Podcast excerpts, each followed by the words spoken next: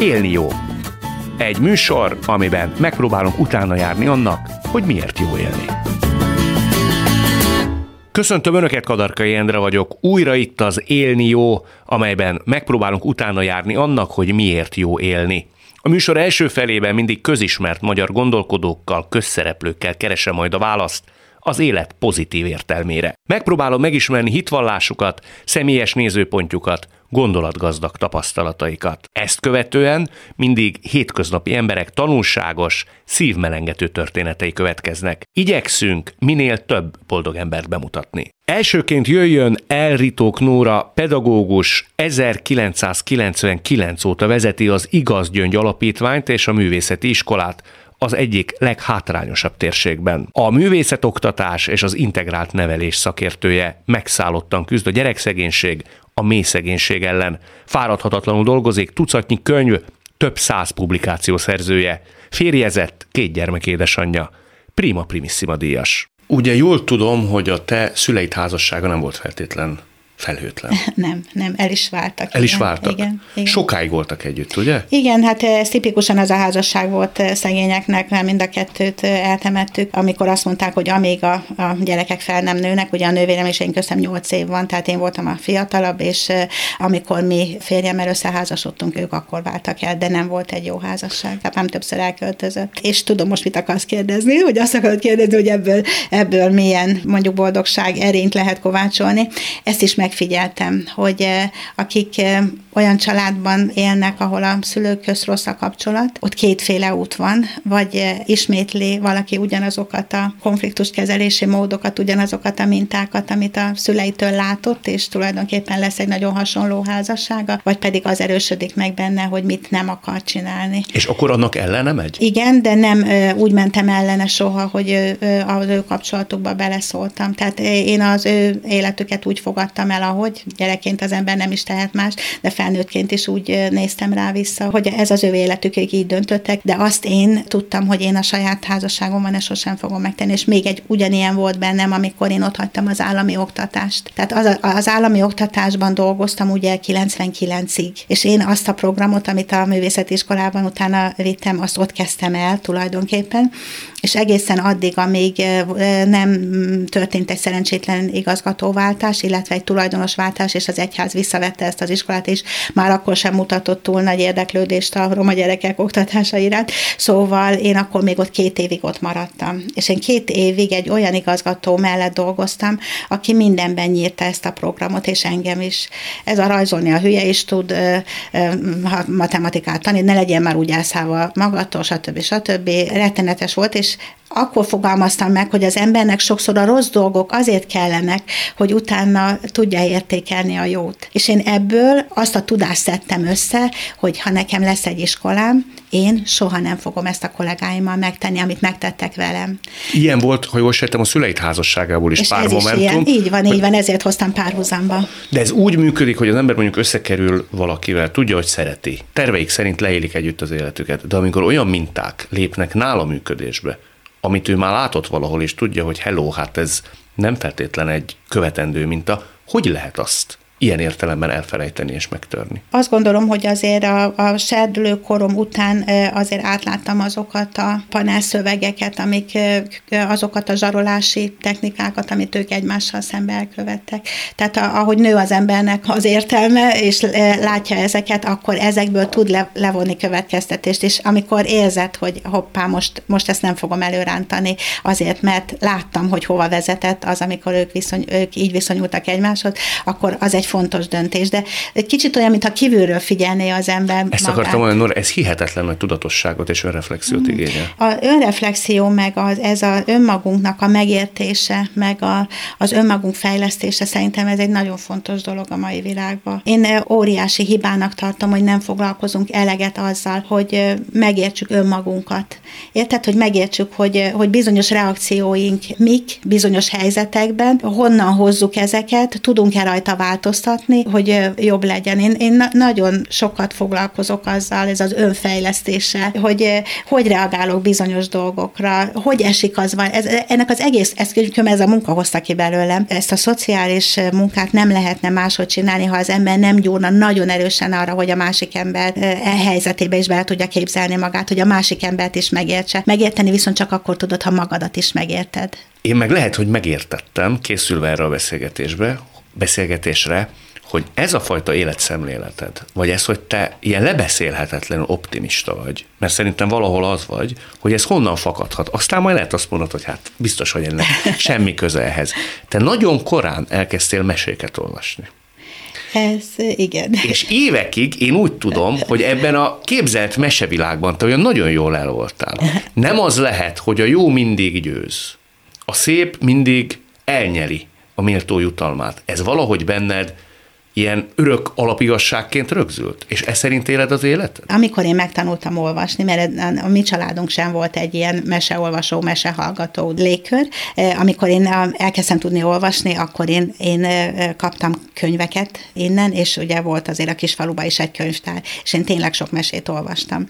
És eh, az Isten tudja, hogy egy ilyen menekülés lett nekem az a, az a mesevilág, amiben, ahogy mondod, az igazság az mindig győz. Biztos, hogy ez valahol egy morzsa, úgyhogy aláírom ezt, mert, mert ez, mert, és lehet, hogy ezért kéne, hogy többet meséljünk a gyerekeknek is, és lehet, hogy nekünk felnőtteknek is több mesét kéne olvasni, mert én a mai napig sok mesét olvasok. Nem csak azért, mert tanítok most is, és a gyerekek miatt fontos ez, hanem mert nagyon érdekes már a mai tanult fejemmel elolvasni a meséket, és megtalálni benne azokat a kapaszkodókat, ami, ami kell. De egyrésztről meg rossz is. Most mondok egy érdekes dolgot.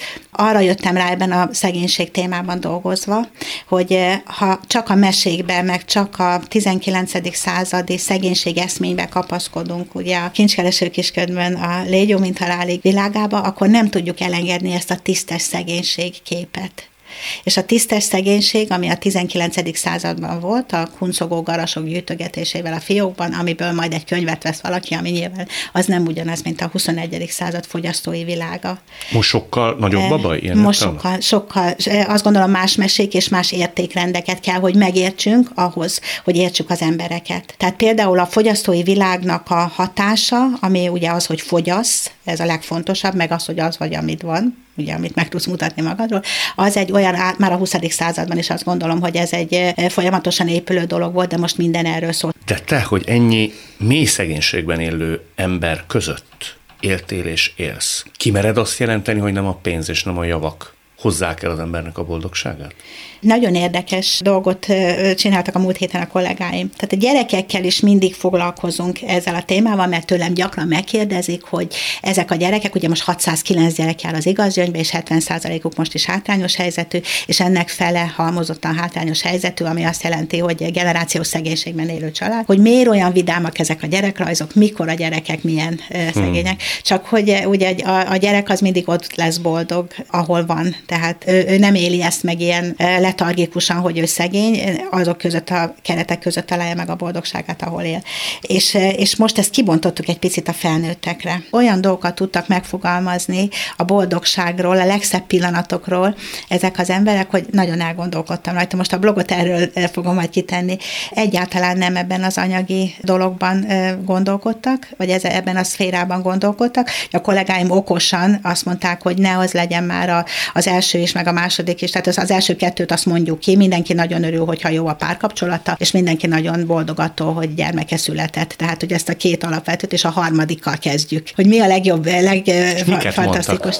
És akkor ilyeneket mondtak például, hogy egy anyuka arra emlékezett, hogy amikor ő gyerek volt, és gyerekként először keresett a munkájával 100 forintot, és hogy azt ő dönthette el, hogy azon mit vegyen, és ez a döntés volt számára egy ilyen hihetetlen, hogy, hogy ez, a, ez most az ő, ő döntése.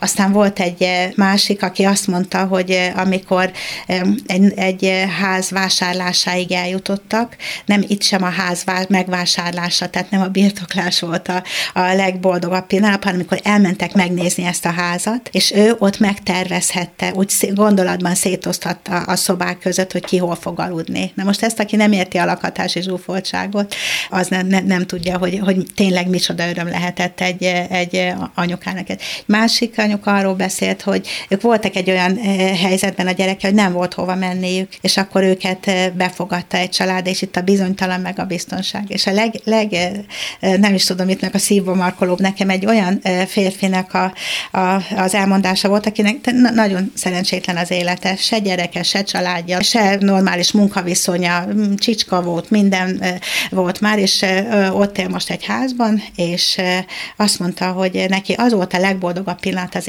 életében, amikor az ő testvérének gyereke született.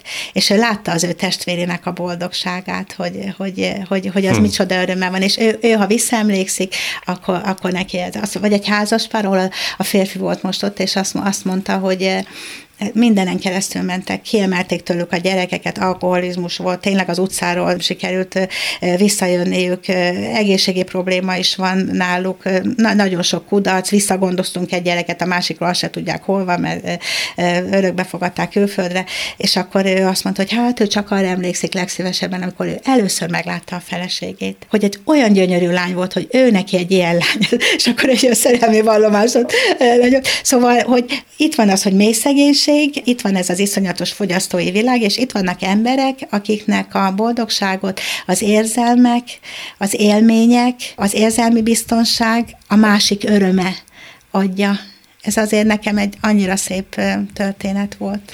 Ti képesek vagytok a mai napig meghatódni? Igen, igen, ez a, nem csak én a kollégáim is, el szoktam mesélni a, a, az első esetet, amikor sírtam. Tehát ebben a munkában nyilván lehetne mindig sírni, de az embernek azt kell mutatnia azok számára is, akikért, akikért dolgozik, hogy, hogy ő erős, és hogy, hogy nem a mindent feladó könnyek síkján keresi a megoldásokat.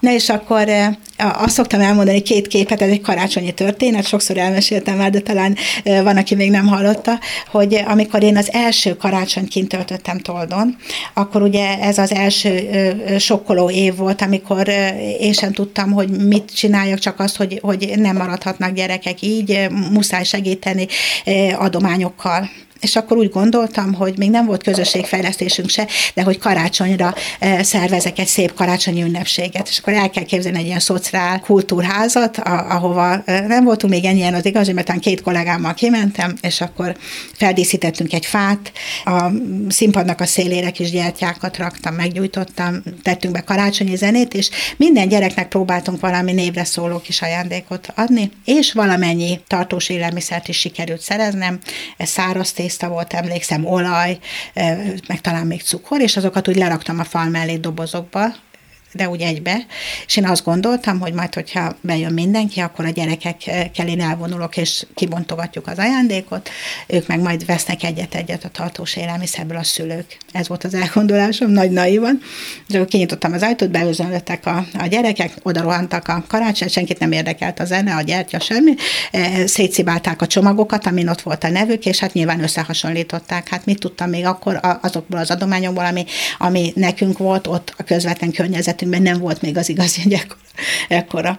És akkor összehasonlították az ajándékokat, és hát mondták, hogy cseréljünk, nekem az kell, nekem ez kell, és összeve, összevesztek, összevelekedtek. Én próbáltam szétválasztani őket, közben a szülők a fal mellől nem az én naív elgondolásom szerint egyet-egyet vettek belőle, hanem nyilván volt, aki fölnyalábolt annyi csőtésztát, amennyit csak bírt, és elindult kifele. Nyilván azt kicibálták a kezéből a szétszakadt, összevesztek, engem lekurváztak, és a végén mindenki elment, hogy hogy, hogy ilyen kevés dolgot hoztam, és akkor ott álltunk a kollégámmal, bokáig a szemétbe, a csőtésztába, és én azt mondtam, hogy úristen, hát, hát én jót akartam, hát mi, mi, mi, hogy fogunk tudni ebből kimászni? Ez egy kudarc volt. Hatás alatt voltam az egész ünnepen. És öt évig dolgoztunk együtt eh, ugyanezekkel az emberekkel közö, közösségfejlesztésben, az asszony közösséggel, és az ötödik évben azt mondták az asszonyok, hogy eh, akkor már több helyen dolgoztunk, több faluban, hogy intézem nyugodtan az adományszerzést, meg a dolgokat, majd ők megszervezik az ünnepséget ünnepséget. Hát nyilván a kollégáim be voltak avatva, akkor már többen voltunk, és azt mondták, én csak akkor menjek ki, amikor az ünnepség van. És akkor kimentem, és akkor kinyitottam az ajtót, és bent volt a kultúrházban az összes gyerek, szülő, a asztalokon sütemények voltak, mert aki nem tudott sütni, az vett valamit, fel volt díszítve a terem, ott volt a fenyőfa, és az, a gyerekek, ezek a gyerekek, akikről beszélek, fehér, hófehérbe volt mindenki öltöztetve, és egy gyertyával a kezükbe álltak a színpadon, és egy Zambó Jimmy dalt énekeltek a szegénységről, ahogy bementem, rögtön hozzákezdtek. Hát, ahogy én ott álltam, és azt láttam, hogy eh, ennél szemléletesebben megtapasztalni, hogy mi ennek a munkának a, az eredménye, hogy a helyzetbehozás. A, ők a, ilyen formán köszönték meg neked. Igen, igen, igen. Hát akkor, akkor elkezdtem sírni. Ennek nagyon örültek, hogy sírtam.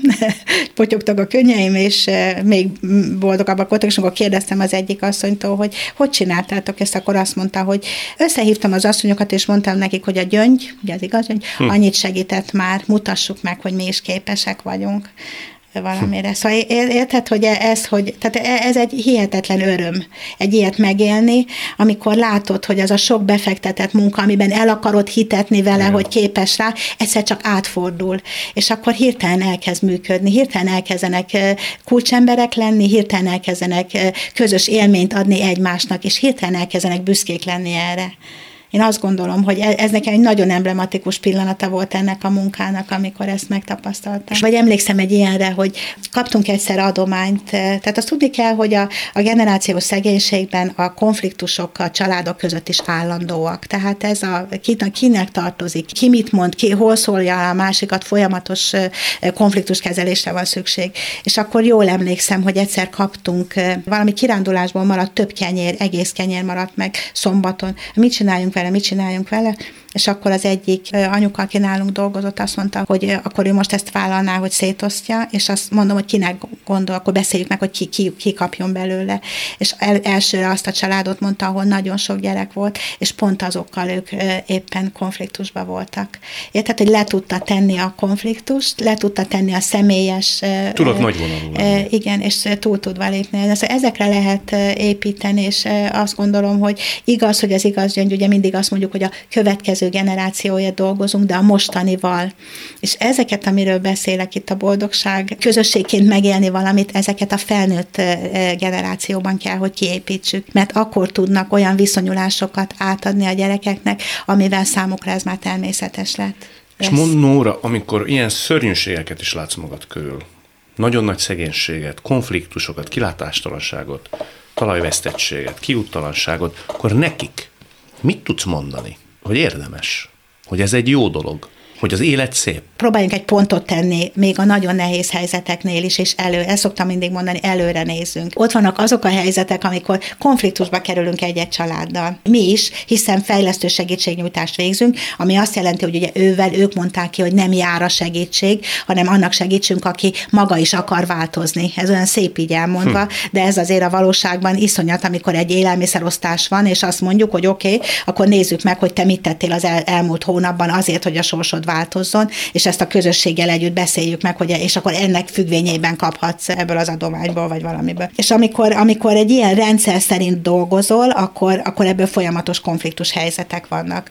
És eh, kihangosítása ezeknek a szabályoknak a megértetése eh, közben eh, kerülünk olyan helyzetbe, hogy egy család azt mondja, akkor nem dolgozok az igaz öngyel, és fel, nem, semmit nem akarok, hagyjuk békén egymást. Jó, mi elfogadjuk, hiszen nem kényszer vagyunk, akár három hónapra, akár egy évre is képesek vagyunk türelem türelemmel várni a visszarendeződést.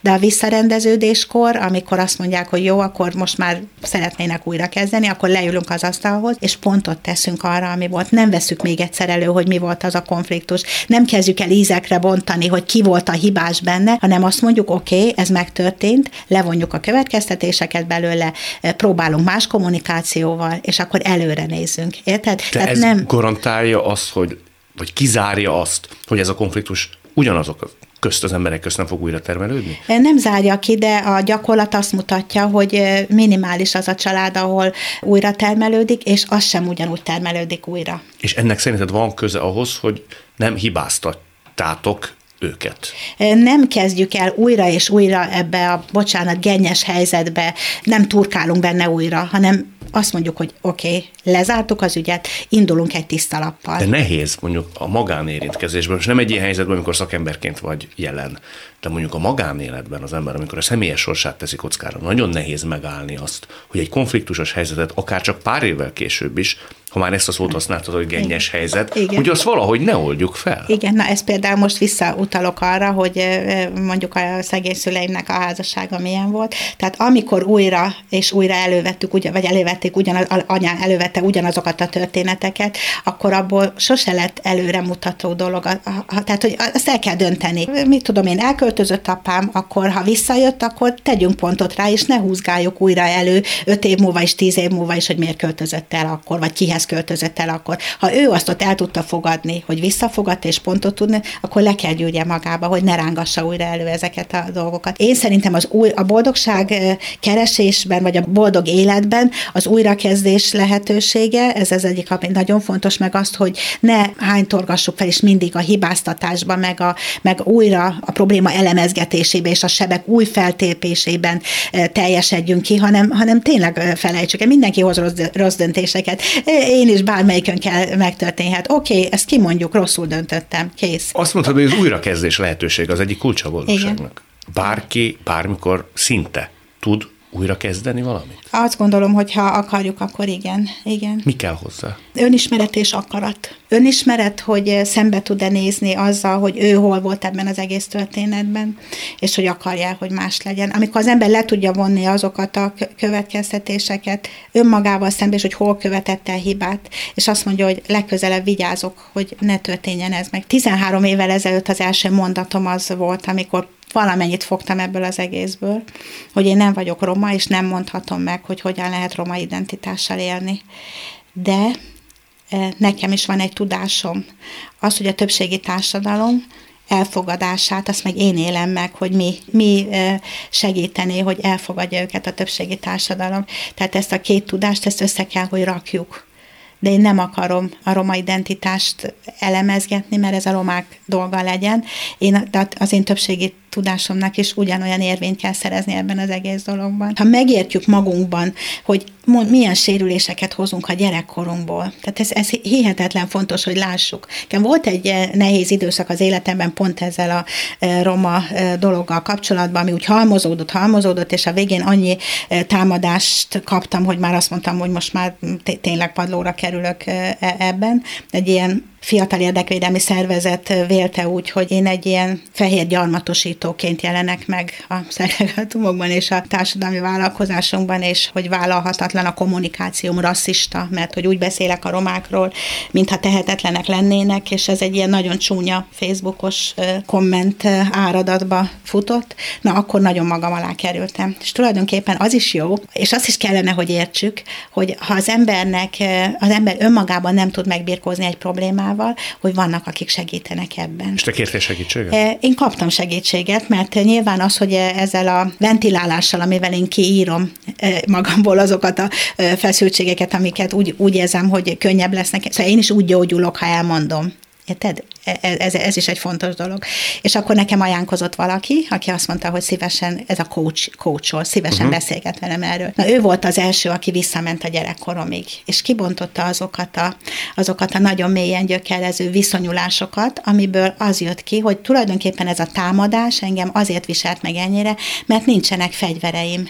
Érted, hogy nem, nem, nem, nem tudok védekezni, mert valahogy ez a, nem tudom, naív ábránt, hogy jót, ha jót teszek, akkor erre egy jó viszonyulás jön, ez túl erős volt bennem, és nem készültem föl arra, hogy van, amikor azt kell mondani, hogy most meg kell védeni magam, és az is olyan fura, mert megvédeni azokat, akikért dolgozok, azok mint, mint egy oroszlán képes vagyok, de önmagammal szemben ez nem volt meg. Na ezért kell az önismeret, hogy ezen az úton, amikor végigmentünk, akkor én föl tudtam arra készülni. Én megértettem önmagamat, hogy miért alakult ez így, és utána tudtam egy stratégiát váltani, hogy könnyebben megbirkózok, és én azóta könnyebben megbirkózok a kudarcokkal is. Nem lehetnek olyan helyzetek, amiből nem tudunk felállni. Kell hozzá önismeret, kell hozzá, hogy szétnézzünk magunk körül, hogy ki tud ebben segíteni, és lesz, aki segít, és ezeket a segítőkezeket meg kell fogni, és nincs reménytelen helyzet. Olyan van, hogy most nem tudunk változtatni rajta, de az idő egy idő után visszahozza azokat a szituációkat, azokat a csillagállásokat, amiben meg tudunk oldani helyzeteket. Hát meg a mesék is megmondták, hogy a jó mindig elnyeri, amiért jutalma. Úgy legyen. Maradjunk ebben, nagyon Rendben. szépen köszönöm. Én is köszönöm. A fegyverek golyó szórnak, tegnap, ma, holnap, égnek a gyerekek könyvei, harangok mint hiába zúgnak, ők felvonulnak, parancsot ott néhány zseni. Vidám kis dallamot fütyülnek, kottából ölnek, közben folynak a könnyeik. Az égen vasmadarak repülnek, bombákat szülnek, és senki nem segít, csak mese, de szép. Ha varázsló lennék, ragyogna az ég. Üdvök nélkül élhetnénk, Egy mese elég, de van-e varázsszó is hisszük-e még? de tőlünk lesz szép. Csak mese, de szép, ha varázsló lennék, ragyogna az ég. Üdvök nélkül élhetnénk, Egy mese elég, s a szeretet élne a szívekben rég. minden rosszat elfújnék. Elritók Nóra után jöjjön Gombola András megrázó története. Szerető családban nőtt fel Erdélyben, már fiatalon sikeres volt, sokra hivatott vívónak számított. A sportszenvedét felváltotta az italozás, a drogozás, többször kísérelt meg öngyilkosságot. Mindenét elveszítette. A szinte teljes nincstelenségből sikerült épségben kiszabadulnia. Az élete rendbe jött, ma a halászterki BSE törvívó edzője, 90 gyermekért felel. Felkavaró, megrendítő történet következik. Tulajdonképpen te vagy a példa arra, hogy nem kell szükségképpen rossz gyerekkorból jönni ahhoz, hogy az ember megcsúszson az életbe. Neked egy olyan rendezett, mesébe illő gyerekkorod volt? Abszolút. Szerettek. Ha szeretetről beszélünk, nekem az nem volt, nem az a fajta szeretet volt, amire én vágytam. Miért? Ez nem a szüleim hibája, hanem, hanem én teljesen másképp képzeltem el. Tehát én a kamaszkorban ugye az anyámat úgy kezeltem, mint hogyha ő lenne a rabszolgám. Sajnos a jelenben, hogyha egy kicsit ezen elgondolkodik bármelyik hallgató, hogyha belegondol egy anya, hogy uh, hogyan viselkedik a gyermekével, ez az agyon kényeztetés, ez a brutális nagy komfortzóna, amit be belehelyezzük a gyermekeket, főleg fiúgyermekekről beszélünk, ami nagyon elkényelmesedés jelent. Tehát jó dolgodban nem tudtál, hogy mit csinálj. Igen, tehát amikor az én anyukám, tegyük fel, ugye nem volt pénz otthon, és versenyre mentem, vagy valahová, akkor ők kölcsönkértek. Ha a nővéremnek kellett volna pénz az orvosi egyetemre, neki nem, mert én voltam, nem mondom azt, hogy a fiúgyerek, de én voltam a nagy tehetséges sportoló. Miközben azt mondtad a testvéredről, hogy zseni volt. Igen, igen. Csak a pénzhiány miatt nem mehetett orvosra. Igen, így el kellett döntsék, hogy melyik karriert támogatják jobban. Mi szólt te melletted? Hát azért egy orvosi karrier akkor lehet, hogy nagyobb perspektívával kecsegtetett, nem? Hát valószínűleg a fiúgyermek, uh-huh. ugye azért abban az időben azért ez egy kicsit másképp volt, valószínű az, hogy akkor nekem már kimagasló eredményeim voltak. Ez vívás. Vívásról beszélünk, törvívó voltam vagyok, most már edzőként, meg hát a hatalmas nagy egóm. Valamilyen szinten én nyomtam el a saját nővérem, mert az én akaratom otthon mindig megvalósult, olyan nem volt, hogy nem. Volt Nem is olyan- próbáltak letörni? Persze, így most így utólag visszatekinteni az egész, egy elég könnyű, mert uh, én most már tudom, hogy mi miért történt, azt is tudom, hogy életben maradtam a sok idiotizmusom után, amiket elkövettem, és azt látom, hogy egyszerűen egy teljesen kezelhetetlen gyermek voltam, nekem csak a vívás számított, Szóval te egy nagy tehetségnek tűntél akkor Erdélyben a román vívók közt. Mi nézett ki neked esélyként? Nem tudom én, egy világbajnoki cím, olimpiai bajnoki cím? Hova helyezted el magad, vagy hova helyeztek téged el? Lehetőségek és perspektíva tekintetében. Junior korig úgy azt mondom, inkább kadettkorig, 17 éves korig azt mondom, hogy élmezőnyben voltam akár világszerte is, fogtam 16-okat ugye nemzetközin, viszont a 17 éves kortól ez így már úgy kezdett ugye elszállni. Mi nem tudtuk azt elviselni, ami ott volt. Tehát ez a nem a te nyelved, nem a te országod, de mégis a te országod, mert ugye azért az én nagyapám nagyon sokat mesélt, hogy milyen volt a fogságban, milyen volt magyar, mint tehát a románul alig. Sőt, a két nagymamám nem is tudott románul. És ezt úgy megélni ezt az egészet, és én belekerültem egyből ebbe a világba, ugye, mert román válogatottat képviselte. Nagyon sok román barátom volt, akivel együtt edzőtáboroztunk, és ezek, ezek uh, egy ilyen egészséges topot adtak, hogy mi hazátlanok vagyunk, ugye ők voltak az oláok, már akkor ebbe az időben ezzel poénkodtunk, és mi azt, azt értük meg, hogy mi ebből nem kérünk, köszönjük szépen, mi el akarunk menni. Igen, de mindebből hogy következik az, hogy te már akkor alkoholista voltál? 15 vagy 16 éves voltam, amikor először fogyasztottam alkoholt. Emlékszem, Oroszországban voltunk valahol edzőtáborba, és nagyobbakkal voltunk együtt, és kint este foci. Voltak ilyen kis dombok, valami ilyesmi, ilyen kis gödrök, ahol el volt dugva a bor, a vodka, minden, és azt vettem észre, hogy habzsolok, de uh, azt az állapotot uh, vártam, amikor, amikor hogy, hogy, hogy mi a vége, mi történik a végén, és uh, amikor én megéltem azt a, az állapotot, hogy teljesen filmszakadás, hogy teljesen ez a kész, innentől kezdve már nincs ez a, ez a nyomás rajtam, ez a szeretetlenség, amiben vagyok, ez a kettes számú állampolgárság, amiben vagyok. Én azt a pillanatot, amikor ott megéltem, azt éreztem, hogy na ez az én világom. És onnantól kezdvén így ittam végig. Hát amikor nem érzel se fájdalmat, se szorongást, se vívódást, se feszültséget, sem, a nagy semmi van. Igen. És te ezt kerested. Hát akkor tapasztaltam meg először. Az igaz, hogy volt már olyan korszakod, ez is a 20-as évekre tehető, amikor olyan másfél-két liter vodka kellett ahhoz, hogy úgy szinten legyél? Amikor, tehát 30 éves koromig uh, nagyon-nagyon keményen tudtam inni. Minden nap? Mm, igen. Mindig Igen. észvesztésig? Nem. Nem, hanem a, volt, voltak határok azért, hogy mikor, tehát például, hogyha autóval közlekedtem, abban az időben hál' Istennek nekem nem volt autóm, tehát nem, nem közlekedtem autóval, viszont a, a pia az úgy megvolt mindig. Amíg uh, úgy választanám szét a kettőt, hogy amíg munkaképes voltam, tehát az azt jelenti, hogy el tudtam menni dolgozni józanul és kijönni józanul a munkából, addig nem volt ez az összevisszaság. Volt, amikor már ezt is elvesztetted. Tehát Persze. ezt a határvonalat. Mert Persze. ugye te átjöttél Magyarországra, Igen. a vívó karriered az hogy ért véget? Az dicstelenül? Tehát mi maradt benned szerinted lehetőségként? Hát ezt már nehéz megmondani, hogy mi maradt, mi maradt bennem, vagy mi lehetett volna. Tehát a... De miért ért véget?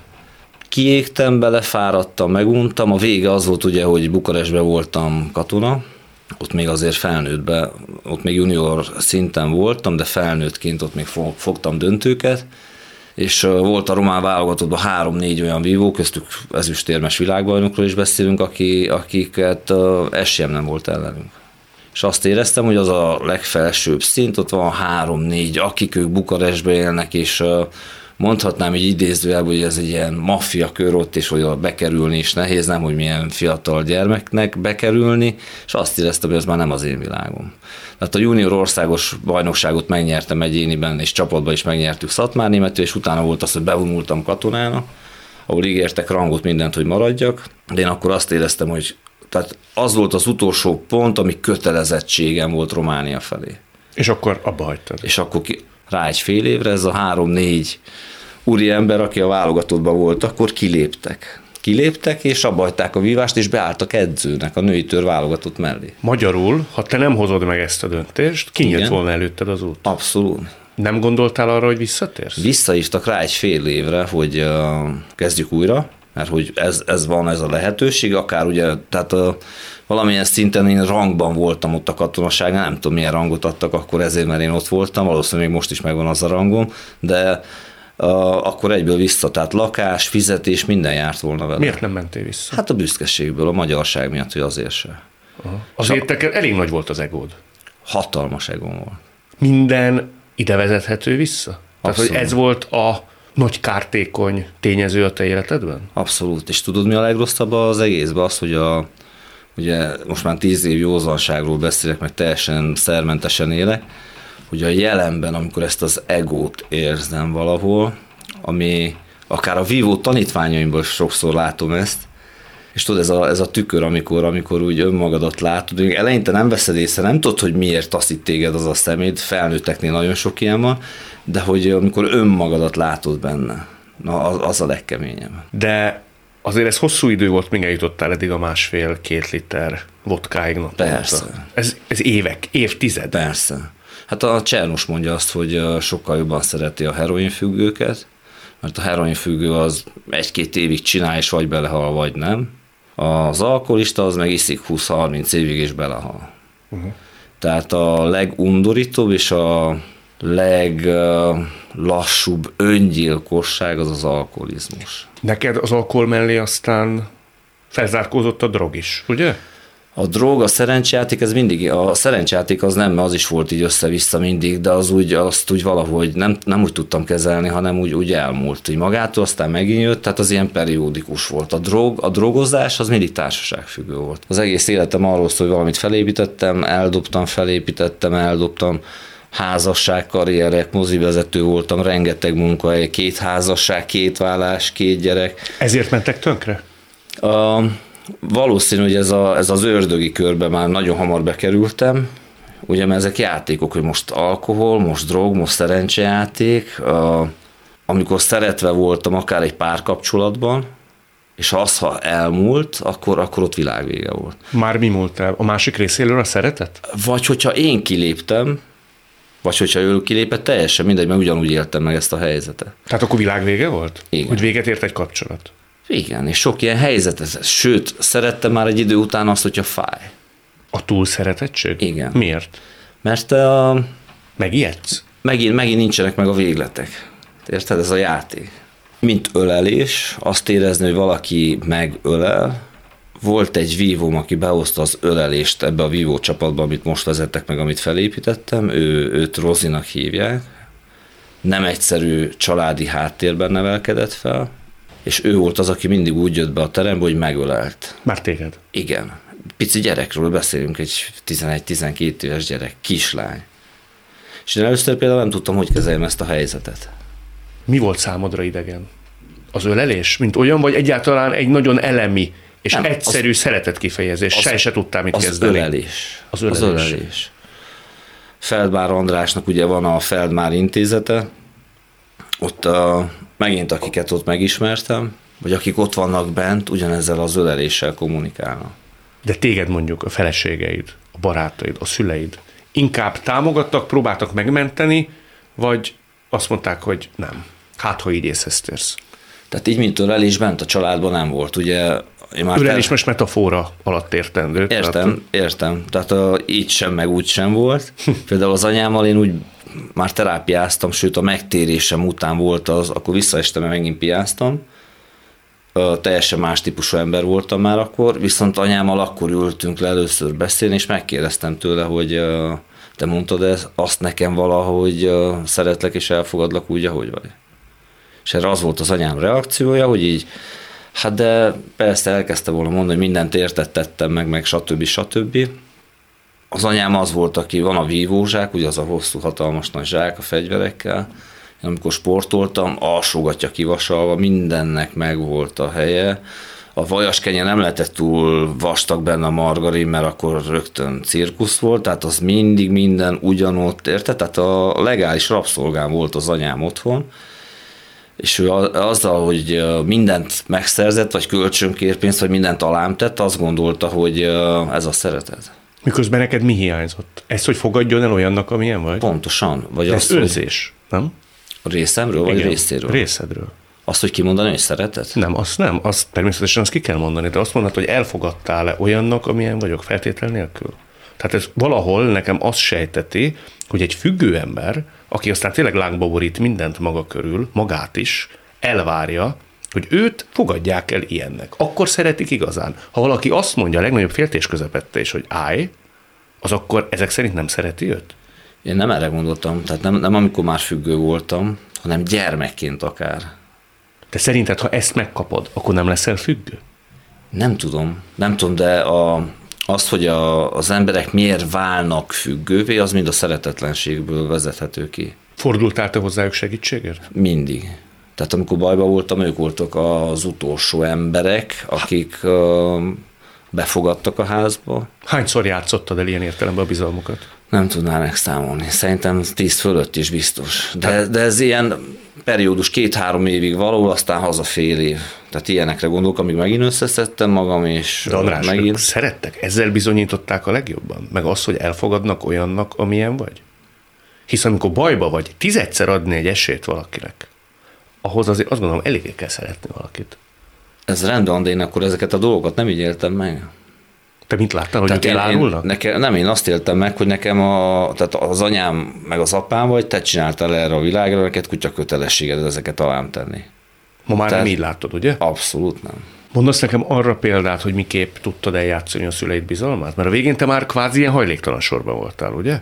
Igen, hát utoljára, amikor hazamentem, akkor, akkor ott már uh, kemény problémák voltak, sőt, már utoljára, amikor hazaköltöztem, a második házasságom és a fiammal költöztünk haza.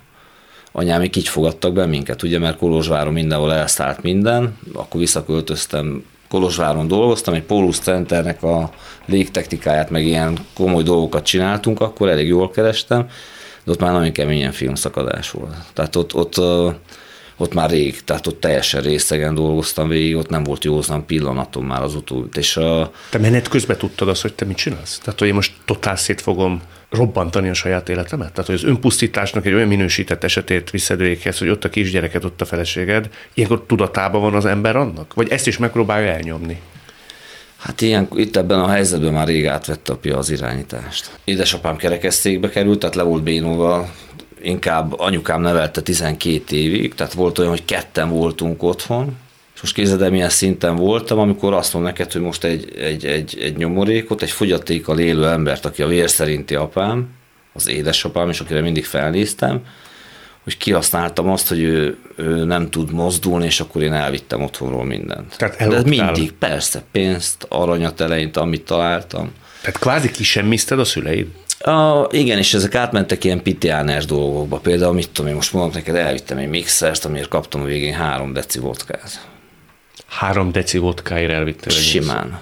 Mi volt ennek a vége? Kiköltöztél egy autóba? Ja, kirúgtak a házból, eltiltottak a háztól anyámék. Azért, amikor beszéltünk az elején arról, hogy jó az, hogyha valakibe belerúgnak egy picit, van, amikor elég csak egy megfélelmítés, hogy most akkor itt a batyud és menj ki a házból. Van, amikor sokkal drasztikusabban kell megoldani ezeket a helyzeteket, és most a jelenben én ezt köszönöm szépen az édesanyának, meg az édesapának, hogy kirúgtak a házból mert lent raktam egy Moszkvicsba, a ház előtt, tehát ez egy társasházat képzel, és az udvaron volt egy ilyen foszforzöld, a műbőr, barna belsős Moszkvics, ahol az anyám hozott le enni, bele nem mehettem, zuhanyozni csak úgy engedett be, hogyha ott volt, jelen volt. Ott lent abban az autóban tudatosult bennem sok minden. Mi például? Például az, hogy nagyon sok morbid öngyilkossági kísérletem volt, Addig? hát az életemben. De ezeket részegen, részegen követted el? Igen, részegen, de volt, amit beterveztem, a bal csuklómat csontig szétvágtam, ugye azt a kezet, amit 10-20 éven keresztül építettem vívásra, azt szétvágtam, akkor uh, voltak nagyon kemény begyógyszerezések, rengeteg olyan volt, ami nem figyelemfelkeltésnek szántam, de valahogy nem jöttek össze ezek az öngyilkosságok. Az anyám, amikor kirúgott, akkor volt az a pillanat, amikor azt éreztem, hogy most már senkim nincs, semmim nincs. Volt olyan, hogy fent aludt a feleségem a gyermekkel, és én meg lenne az autóban. Tehát uh, Te akkor azon gondolkodtál jelent, hogy bárcsak ne kelnék fel? A, nekem itt már olyan fizikális fájdalmaim voltak, ha te el tudod képzelni, milyen az, a, és ezt az alkoholisták megélik, hogy milyen az, amikor a, azt érzed, hogy leszakad a hús a testedről, a csontodról, mert nincs benne az alkohol. Tehát a kis lábujjamtól a fejem búbjánig mindenem fáj. Bementél egy rehabilitációs központba. Igen, igen. De miért ott téged ebben a rehabilitációs központban? A, volt egy munka, volt egy újra egy rendszer az életemben, volt reggel, reggeli, csoportos beszélgetések, ebéd, pihenés, munka, csoportos beszélgetések, vacsora, tehát egy rendszer. A, rossz a magyar oktatás. Oké, okay, ha valaki tud jobbat csinálni, hajrá, de mi a jó benne? Van egy rendszer.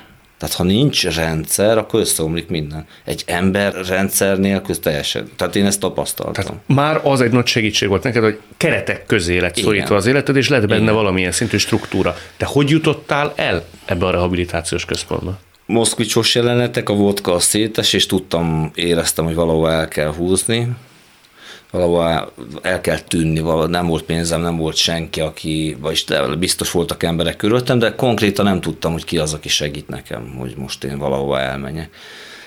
Bónusz, pásztor, mentő, misszió, droga, alkohol, szerencsejátékosokkal foglalkoznak Marosvásárhely és Kolozsvár között. Valamit már hallottam erről a helyről, egy edzőnő, Zsuzsa néni, aki mellesleg ő világbajnok, és nagy keresztény nő, aki mindig imádkozott értem, ő javasolta ezt a szüleimnek. Egy rokon adott pénzt erre a terápiára, ez kilenc hónap amúgy, és uh, volt egy interjú, egy beszélgetés, ugye, hogy, hogy hogy megy el valaki terápiázni, hogy az, aki bajban van, kimondja azt, hogy oké. Okay. Nem ráerőlteti a feleség, az anyukája, Nagyon sok ö, központ, ilyen terápiás központ akkor fogadják be az alanyt, hogyha ő maga kimondja, hogy oké, okay, akkor beszeretnék jönni terápiázni, és aláírja. Te ilyen voltál? Bementél, és azt mondtad, hogy bajba vagyok, segítsetek? Eldöntöttem, persze ott még ott volt a házasság, meg hogy ezt is elveszítem, ezt a feleségem, tudod, ez a kézzel, lábbal kapaszkodsz. Hogy... Akkor még a feleséged kitartott melletted a moszkvicsos jelenet után? Igen, én már terápiáztam, amikor hivatalosan elváltunk. Nagyon nagy türelme volt, és nagyon szerethetett téged. Igen. Ezt valaha ti megbeszéltétek?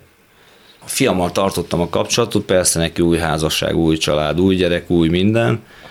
Most képzeld el, hogy a jelenben az idén nyáron nyaraltam először a fiammal úgy, hogy nem találkoztunk, 9 vagy 10 évig. Megrázó volt? A fiammal találkozni? Nem. Nem, tudod, mi volt? Így bevizsgáltuk így egymást, és a, én elmondtam neki egy mondatot, hogy olyan, olyan mint hogyha mindig is veled lettem volna, tehát mindig is úgy tudtam, hogy ez meg fog történni. Hm. És ugyanezt mondta ő is, és volt egy két hetünk, nem volt két hét egészen, egy tíz nap körülbelül, amikor elmentünk a nagymamájához, az anyukámhoz, nem voltunk Balatonon. Haragszik ő rád? Azt érzem, hogy nem. És a kislányjal milyen a viszony? A kislányommal nem tartom a Ő kapcsolatot. hány éves? Ő most 18. Ah, Tudok róla, hogy egy-két dolgot hol van, mit csinál. A józanságban is próbáltam felvenni az anyukával a kapcsolatot. De ő nem akar veled. Nem, viszont már 18 éves, úgyhogy most már másképp fogunk kezelni ezt a helyzetet, mert most már direktbe is meg lehet őt keresni. Tervezed? Uh, hát nem szeretnék enélkül meghalni, az biztos. De nem félsz attól? Az egy nagyon... Megvan a két véglet a fejemben, mi van akkor, hogyha le fog köpni, és mi van akkor, hogyha nagyon megölel. És mit csinálsz? Hát uh, valószínűleg ugyanazt, mint most, hogy uh, imádkozni fogok, hogy ezért a helyzetért, hogy megtörténjen, és valószínűleg utána meg nagyon sokat fogok imádkozni érte, meg azért, hogy még találkozzunk. Szóval hányszor mentél be összesen a rehabilitációs központba? Mert ez nem úgy volt, hogy bementél, és akkor hirtelenjében itt Nem, jó lett. a szeptember környékén mentem be, akkor még ugye a feleségem a gyerekkel ott lakott nálam. Nagyon sok mindenbe beleláttam. A rendszer tetszett, kijöttem a húsfájós történetből, ugye szakad le húsom, kezdtem felépülni, egyből visszajött az ego, de olyan szinten, itt még nem volt megtérés, itt még nem volt semmi, hogy egyből, hogy oké, okay, akkor én vagyok a nagy sztárvívó, nem először, nem utoljára újraépítem az életem, és akkor szavaztuk, én hazamentem, és mindenki így nézett, hogy főleg a mentorok, akik tudták, hogy most mi fog következni, karácsonykor, vagy karácsony előtt hazautazni, az meg az, meg- életveszély. az, az életveszély. És megint elkezdtél inni. Igen, megbeszéltük, hogy találkozunk, jön hozzám a gyerekkel, és csörgött a telefon, hogy mégsem jön, hanem csak holnap tudnak jönni, és azt mondtam, hogy jó, hogyha te ilyen menő vagy, akkor kimentem az ajtón. Aztán másfél hónap után jöttem vissza. Összesen kétszer jöttél el, a harmadik sikerült, Igen. a harmadik rehabilitáció, az volt egy kilenc hónapos. A nyolc hónapot voltam végig, Azóta egy kortyot nem ittál. én nem.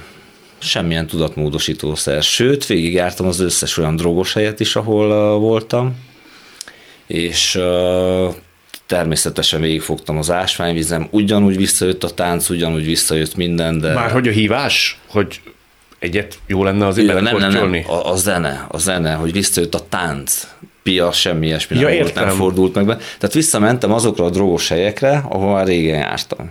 Meg akartam nézni, hogy milyen józanul így bulizni. És ugyanúgy lehet? Lehet táncolni, és el lehet lenni.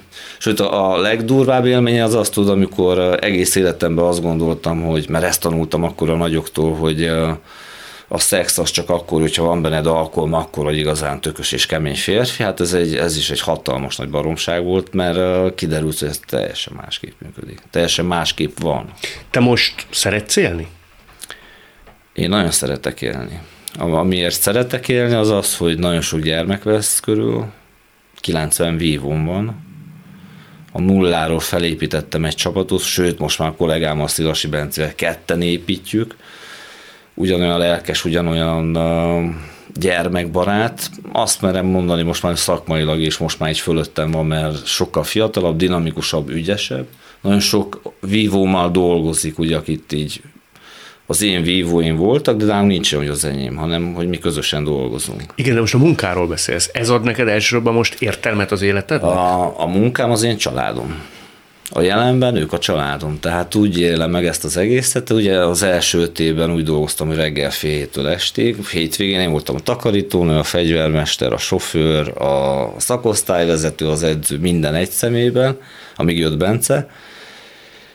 Ez az, amire azt mondom, hogy érdemes volt kijönni abból a helyzetből. Amikor nem én szorulok segítségre, hanem belőlem válik egy segítő, hangsúlyozom, hogy soha semmit pénzért nem csinálok. Te most vezekelsz? Ezt hogy érted? Egy kicsit a bűneidért, az elszúrt, sok tekintetben elszúrt életedért vissza akarsz adni valamit az embereknek. A, határozottan kimerem mondani, hogy nem. Ha valaki nézi most ezt a műsort, és nagyon reményvesztett, akár szenvedélybeteg, akár van egy ilyen hozzátartozója, akár kilátástalannak látja az életet, te a saját golgotádat figyelembe véve, mit mondanál neki? Miért jó élni? Miért érdemes nem feladni és csinálni? a függőségből kijönni, de és a függőség ugye az nem kell ennyire drasztikus legyen, ahol én voltam, meg akkor már beszélhetünk szexfüggőségről, vagy munkafüggőségről is, mert ezek is mind, mind a kettő megnyomorít. Olyan szinten megnyomorít, hogy csak az az értékrend van, a többi úgy eltűnik mellette. Tehát én azt kívánom, hogy valamilyen szinten éljék meg azt a szabadságot, ami most bennem van. Ez a szabad, szabadnak lenni. Ez a, De hát korábban is az voltál, hisz úgy éltél, ahogy akkor legjobb tudásod szerint szerettél volna. a most beszéljünk a felnőtt korról, mert a gyerek kamaszkor, meg a fiatal felnőtt korban, ugye fiatal vagyok, szóval nekem szabad megőrülni, stb. De, de ugye a felnőtt korban, hogyha így beérkezel, hogy ez, ez, ez a szabadság, amikor az átalakul, hogy nem így, nem, nem kapni, hanem ez az adni.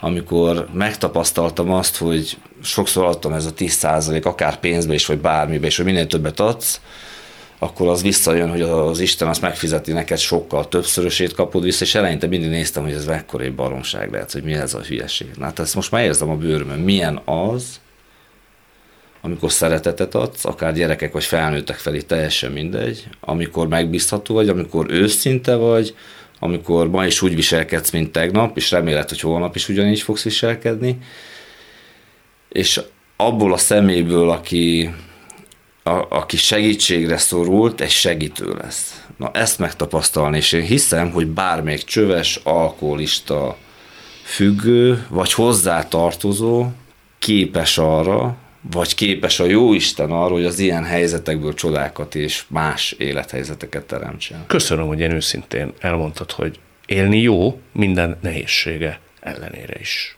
Élni jó.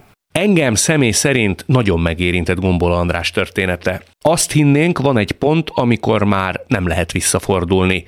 Hogy aztán megértsük, a legmélyebb bugyrokból is van talpraállás. Persze csak akkor, ha mindig rájövünk, élni jó.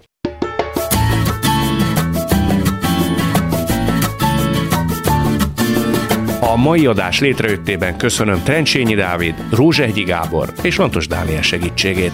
Találkozzunk jövő szombaton és vasárnap itt, a Klubrádióban.